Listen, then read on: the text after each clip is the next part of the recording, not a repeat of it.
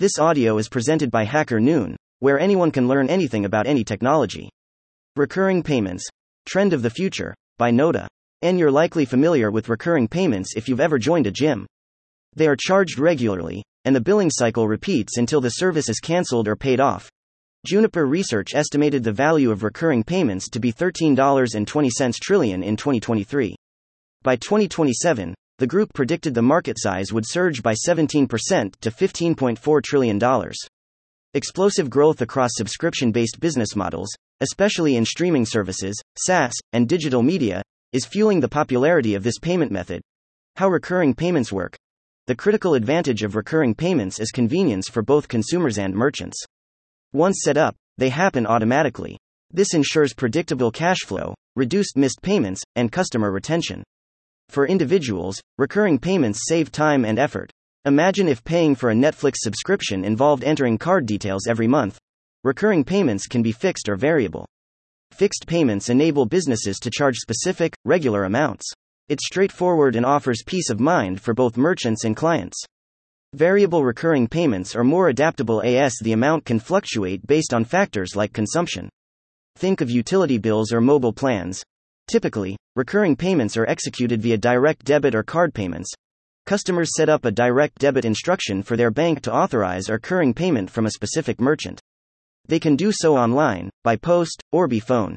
Yet there is a key disadvantage of direct debits they are processed by BACS, which has a three day settlement cycle.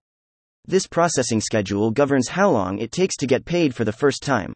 Recurring payments and open banking. Open banking has the potential to solve this issue.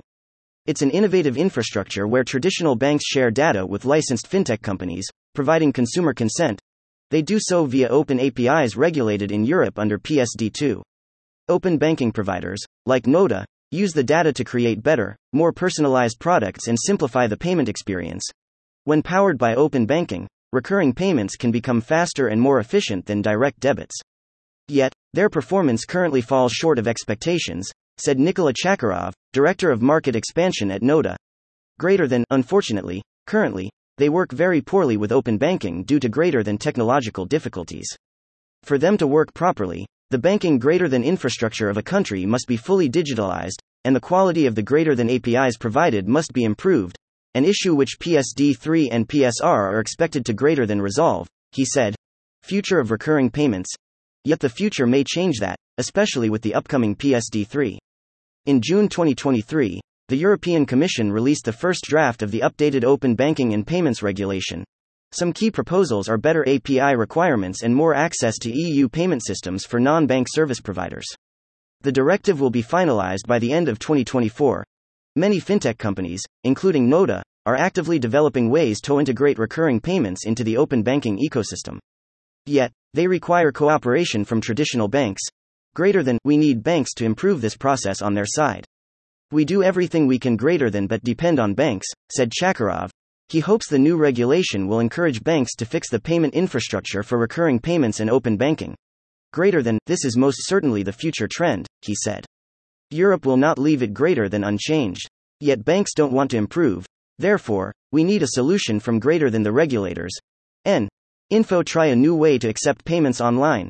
N. N. Thank you for listening to this HackerNoon story, read by Artificial Intelligence.